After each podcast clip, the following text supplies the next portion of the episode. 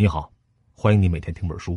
今天为你解读的书是柏拉图的《会饮》，我会分两期为你解读这本书。今天这期，我先来为你讲讲柏拉图笔下的古希腊知识分子是如何看待爱欲的。爱可以说是我们每个人都需要和渴望的东西，爱欲呢，也是我们每个人身上都有的东西，我们无时无刻不会感到它的存在。那这里说的呢，不仅包括情人之间的爱，而且也有亲人之间的。朋友之间的，甚至人与动物、人与无生命的东西之间的感情，是普遍意义上的爱。但是，真想把他们说清楚，又是难上加难。面对爱是什么这样一个问题，回答的难度啊，肯定不亚于时间是什么、死亡是什么、哲学是什么这样一些著名的难题。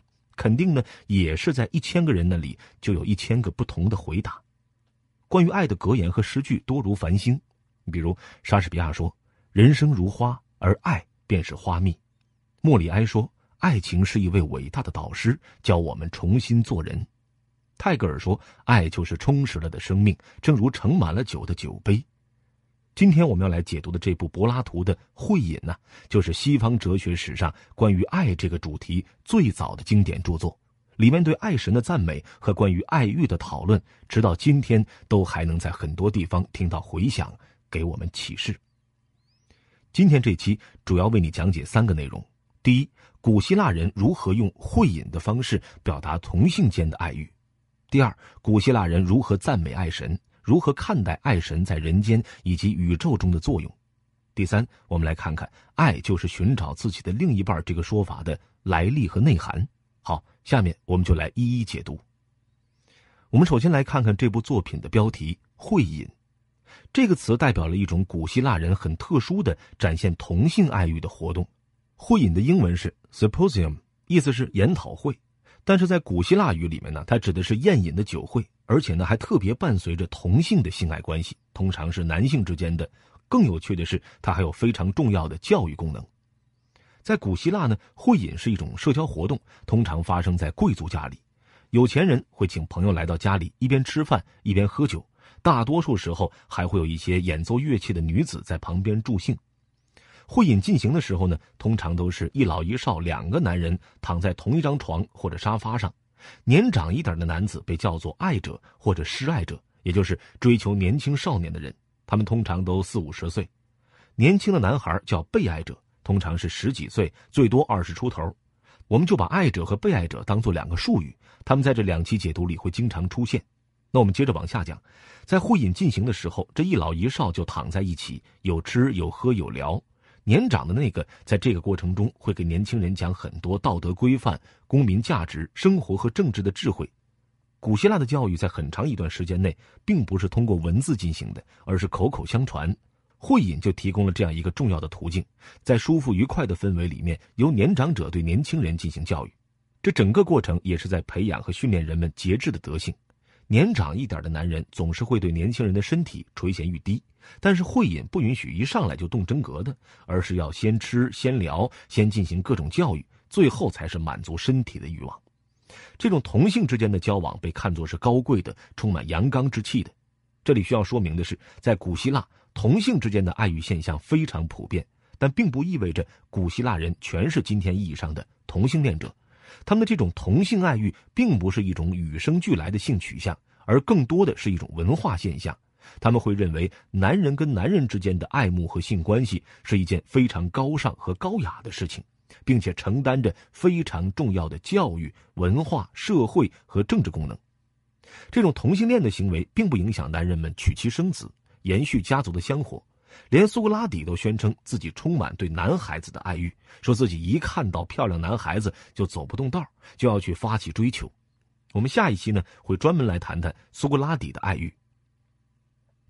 古希腊的艺术作品就记录了这种同性关系，尤其是瓶会，也就是各种瓶瓶罐罐、杯子、盘子外面的装饰，有很多表现会饮和同性性关系的主题，有些描绘非常赤裸裸，尺度很大。在欧美的博物馆里，很容易看到这些评绘作品。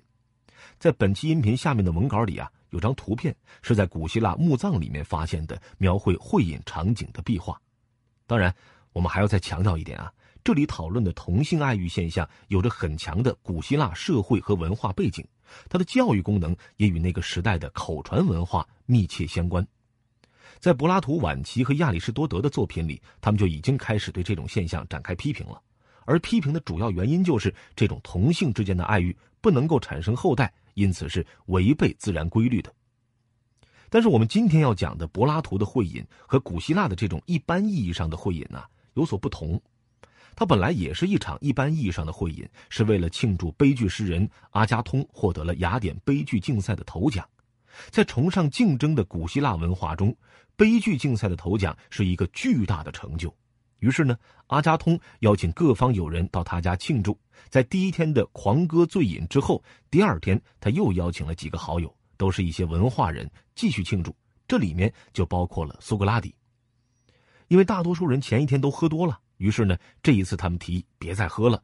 而且既然都是文化人，他们也该干点比吃吃喝喝更高雅的事情。于是就有人提议，我们今天要搞一次清谈，每个人即兴发表一个演讲，献上一段赞词来赞美爱神，也就是艾洛斯。这个艾洛斯呢，在罗马神话里就是大家熟知的丘比特呀。之所以要赞美艾洛斯，是因为大家都认为爱神极其伟大、极其重要，但是人们却没有给予他足够的重视和赞美。一听到赞美爱神这个题，大家都来了精神，因为对于文化人来讲，这种在朋友之间又带有点竞争味道的场合，最能够体现他们的修养和价值。于是呢，他们放弃了吃喝，甚至打发走了助兴的歌女，把原本计划中的会饮变成了会谈。在场的六个人各显神通，用华美的辞藻赞美爱神为人类带来的福祉。连苏格拉底这个从来宣称自己无知的人，都在这个时候格外来劲，号称就算自己别的什么都不知道，在爱欲的问题上也还是很有发言权的。正是因为从会饮变成了会谈，才有了今天各种西方语言里 “symposium” 这个词作为座谈会、学术研讨会的含义。那接下来我们就看看第一个演讲者菲德罗，他是一个很帅的年轻人，曾经是一个非常著名的被爱者。现在呢，三十多岁了，过了作为被爱者的年纪，但是他的思维更多还是从被爱者的角度出发的。正是他提议赞美爱神，因此演讲从他开始。他说：“爱神是最古老的神灵，因为根据赫西俄德的神谱，天地开出是混沌。之后他就提到了蒂姆盖亚和艾洛斯，而没有提到艾洛斯的父母和谱系。”于是，菲德罗就说：“既然艾洛斯从天地开出就有，而且没父没母，他就是最古老的神。而这种古老本身就给了爱神巨大的权威。就像我们中国传统喜欢尊古崇古，古希腊人也有同样的倾向。在有了爱神之后呢，才有了万物的结合和孕育，其他的神和人才能得以创生。在讲了爱神的古老之后，菲德罗开始讲述爱神给人类带来的巨大好处。”他说：“正是艾洛斯给我们每个人提供了生活中非常重要的指引。这个指引是什么呢？就是羞耻感和荣誉感。做了丑陋事情感到羞耻，做了美好事情感到光荣。在他看来，什么事情丑陋，什么事情美好，在每个人心中其实是有共识的，但是平时可能没有充分的显露出来。而爱神的出现，让人们充分认识到了丑陋和美好，因为羞耻感和荣誉感。”在相爱的人之间表现的格外强烈，不管是爱者还是被爱者，当另一方在场的时候，他们都最害怕做可耻的事情，而一定要在对方面前展现最美好、最高尚的一面。因此，爱给人带来的最大的好处就是让你有最清醒的认识，什么事能够做，什么事不能做。菲德罗说。假如有一支军队完全是由爱者和被爱者组成，那这支军队将会战无不胜，因为所有人都会极其勇敢，拼杀到最后一刻，绝不会丢盔弃甲。假如一个城邦只由爱者和被爱者组成，那么这个城邦会有最好的制度，即便没有法律的约束，人们也会自觉的去做那些高尚的事情，自然的避免羞耻的事情。这种羞耻感和荣誉感，就是爱神带给人们最大的好处，是我们人生的指引。我们之前提到的莫里埃关于爱的名言：“爱情是一位伟大的导师，教我们重新做人。”哎，就可以说是菲德罗赞词的翻版。接下来发言的是保萨尼亚斯，这个人呢，四十多岁，当年他就爱着菲德罗，他的演讲也更多是从爱者的角度进行的。他首先纠正了菲德罗演讲中一个有问题的地方，在他看来，其实不是只有一个艾洛斯，而是有两个。因为艾洛斯这个小爱神总是跟着阿弗洛狄特，也就是罗马神话中的维纳斯这个更主要的爱神的。保萨尼亚斯说，神话里有两个阿弗洛狄特，因此也就应该有两个艾洛斯。这两个阿弗洛狄特呀，一个被叫做属天的阿弗洛狄特，他是高尚的，跟灵魂有关，伴随着德性和智慧。崇拜这个爱神，你就会爱这些真正高尚和美好的东西。但是呢，有点讽刺意味的是，根据赫西俄德的记载，这个阿弗洛狄特的诞生来自一次非常血腥的杀父行径。第二代天神克罗诺斯为了推翻他的父亲乌拉诺斯，将父亲的阳具割下来扔到了海里，从乌拉诺斯的精液里面生出了这个属天的阿弗洛狄特。意大利画家波提切利的名作《维纳斯的诞生》描绘的就是这个阿弗洛狄特从海中诞生的场景。另一个阿弗洛狄特呢，被称为属地的阿弗洛狄特或大众的阿弗洛狄特。根据荷马的记载，她是宙斯和凡间女子狄俄内的女儿，因此有一部分凡人的血统。这个阿弗洛狄特代表了对低下的感官欲望的爱。拥有这种爱欲的人，不管见到谁，不论男女，都要冲上去发生关系。保萨尼亚斯做了这个区分之后，说我们应该追求属天的阿弗洛狄特以及与他相伴的艾洛斯。而要避免这种属地的、只知道身体满足的爱欲。之后，他讲到了雅典关于同性爱恋的习俗。对于被爱的年轻人而言，他一定要表现得很羞怯。你越是穷追不舍，他越是要表现得很矜持。这个年轻人一开始要闪闪躲躲，考验他的追求者，要让追求者展现自己确实是一个有价值的爱者，能带来不管是金钱、地位、政治影响、教育，还是其他什么好处。要让追求者受尽折磨之后，才能说 yes，跟他发生关系。而对于年老的爱者而言，雅典习俗给了他们很多自由，甚至是放纵，允许他们去做一些很极端的事情，比如当街跪地、匍匐在年轻人脚下，恳求他接受自己的爱；晚上跑到人家门外去唱歌弹琴，给被爱者做牛做马等等。这些行径如果放在其他场合，会显得非常耻辱。但是在追求爱人的过程中，却是可以理解、可以原谅的。雅典习俗里面最极端的是，为了追求爱人，天神甚至会原谅人们发假誓。本来诚信是维持人类社会，甚至是维系神的那个社会最基本的品质，但是在和爱欲有关的事情里面，甚至连这个最基本的原则都可以商量和放松。可见古希腊人给了爱者多么大的自由。保萨尼亚斯的这个说法很符合西方的一句谚语：在爱情和战争中可以无所不用其极。在人类生活中，战争和爱情是最肆无忌惮、最百无禁忌的两个场合。这两个场合都是你死我活的较量，都和生存有着最直接的联系。一个是在基因的微观层面，另一个是在肉身的宏观层面。按照座次啊，下一个要讲话的应该是阿里斯托芬。但是这个喜剧作家走到哪里都要搞点乐子出来，轮到他讲话的时候，他突然开始打嗝，而且打嗝不止。于是呢，他就和旁边的埃吕克西马库斯交换了讲话的顺序。埃吕克西马库斯呢是一个医生，是科学家的代表，因此他的演讲带有很强的科学性，把爱欲放到了整个自然的层面去考察。他同意保萨尼亚斯关于两个阿弗洛狄特和两个艾洛斯的区分。但是认为这个讨论的范围不够大，都是个人层面的爱与被爱。他要把爱欲的范围扩大到整个自然、整个世界。他说的两个爱洛斯，一个是无序的、任意的爱欲，另一个就是和谐，也就是按照恰当的方式把不同的东西结合在一起。古希腊医学是讲水、火、土、气四种元素的和谐，类似于中国中医里面的金木水火土。每个人的健康都是四个元素的均衡比例。当那个代表和谐的好的爱神支配身体的时候，这几个元素的比例就很恰当，身体也就能够保持健康。而如果比例失调，就会带来疾病和死亡。他说，这两种爱放眼整个宇宙都是存在的。他举了很多例子来说明这一点，不光是医学、身体锻炼、农业、音乐、人与神的关系等等，概莫能外。比如，在他看来，献祭和占卜就是一种科学。作用就是要在神和人之间建立良好的互爱关系。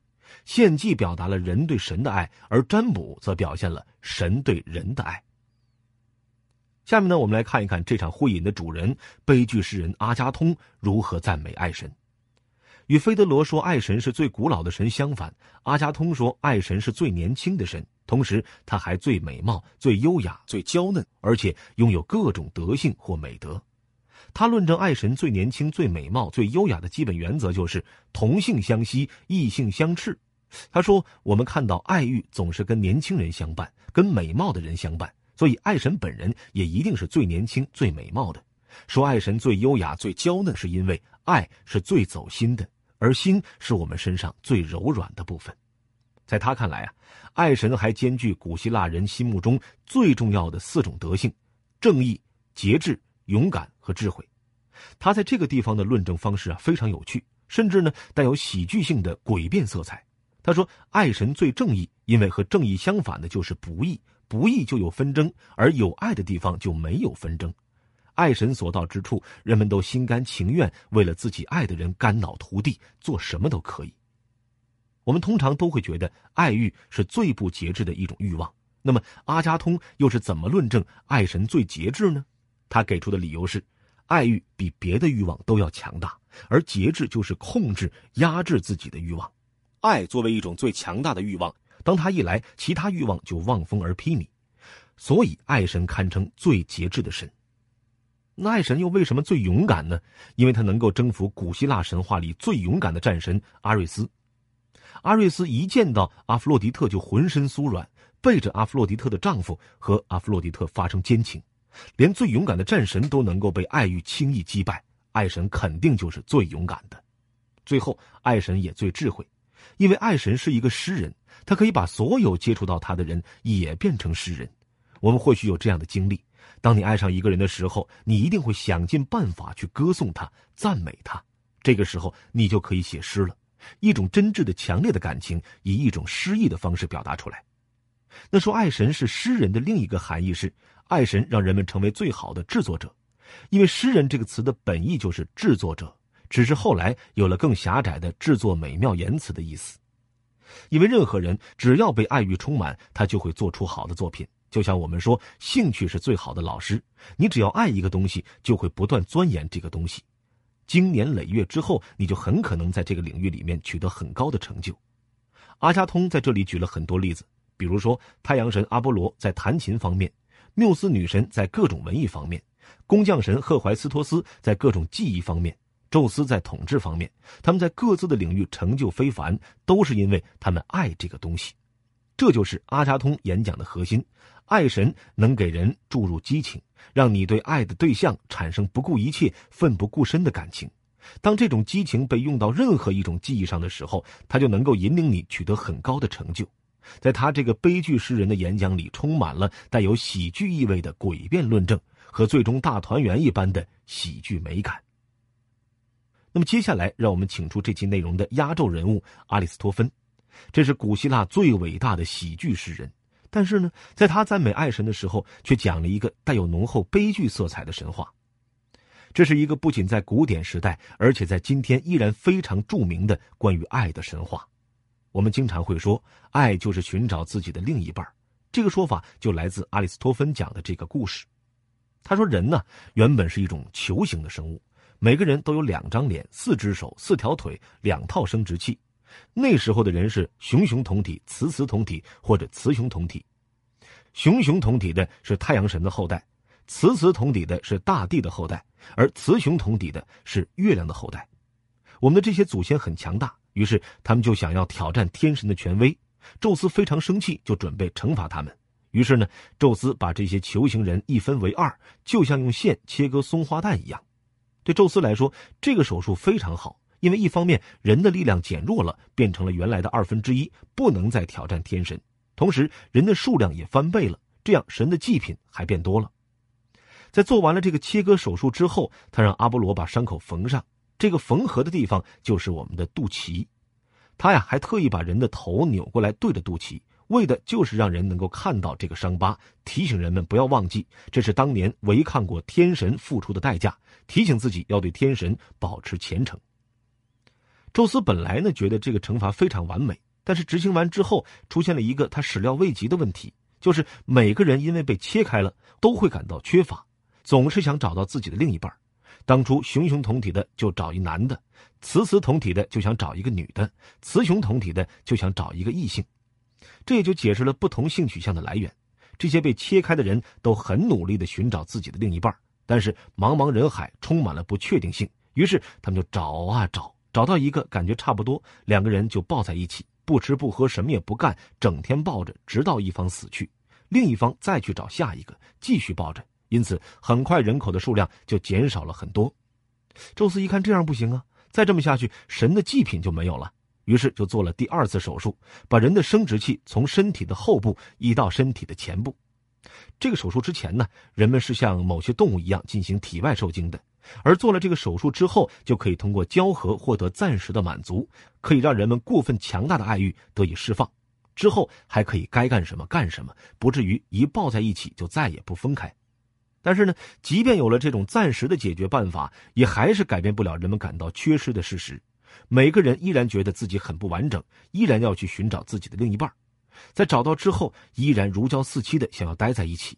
如果可能，一对爱人甚至希望工匠神能够把他们永远钉在一起，合二为一。这就是阿里斯托芬口中的爱欲。爱欲是每个人天生的，因为我们每个人都是缺乏的，我们必须找到另一半才变得完整。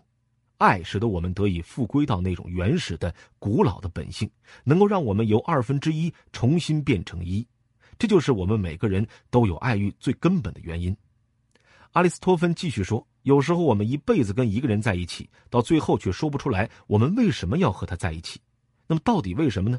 因为这个灵魂在被创造出来的时候已经补见到自己的需要，你就要这个东西，但是你又说不清楚这个东西到底是什么。这就是一种对原始自然的复归。”爱欲使你最后回到整全，能够重新成为一个真正的人，一个完整的人，使得我们缺乏的本性得以变成完整的一。所以，我们怎么赞美爱神都不为过。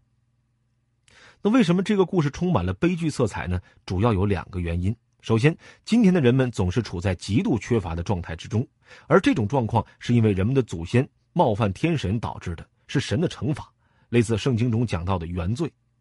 人冒犯神，从而受到惩罚，是古希腊悲剧的重要主题。第二个原因是，人被神切开之后，便散落到世界各处，能够重新找到那个真正属于自己的另一半，让自己重新复归于一，是一件多么小概率的事件呢？我们很可能一辈子都不可能得到真正的完整，让自己的爱欲得到最终的安顿。到这里呢，我们就完成了对会饮前一半的解读。我们来简单回顾一下。首先，我们讲了会饮这种古希腊很流行的展现同性爱欲的活动，以及这种活动特殊的教育功能。之后呢，我们讨论了柏拉图的会饮里面前五位演讲者对爱神的赞美。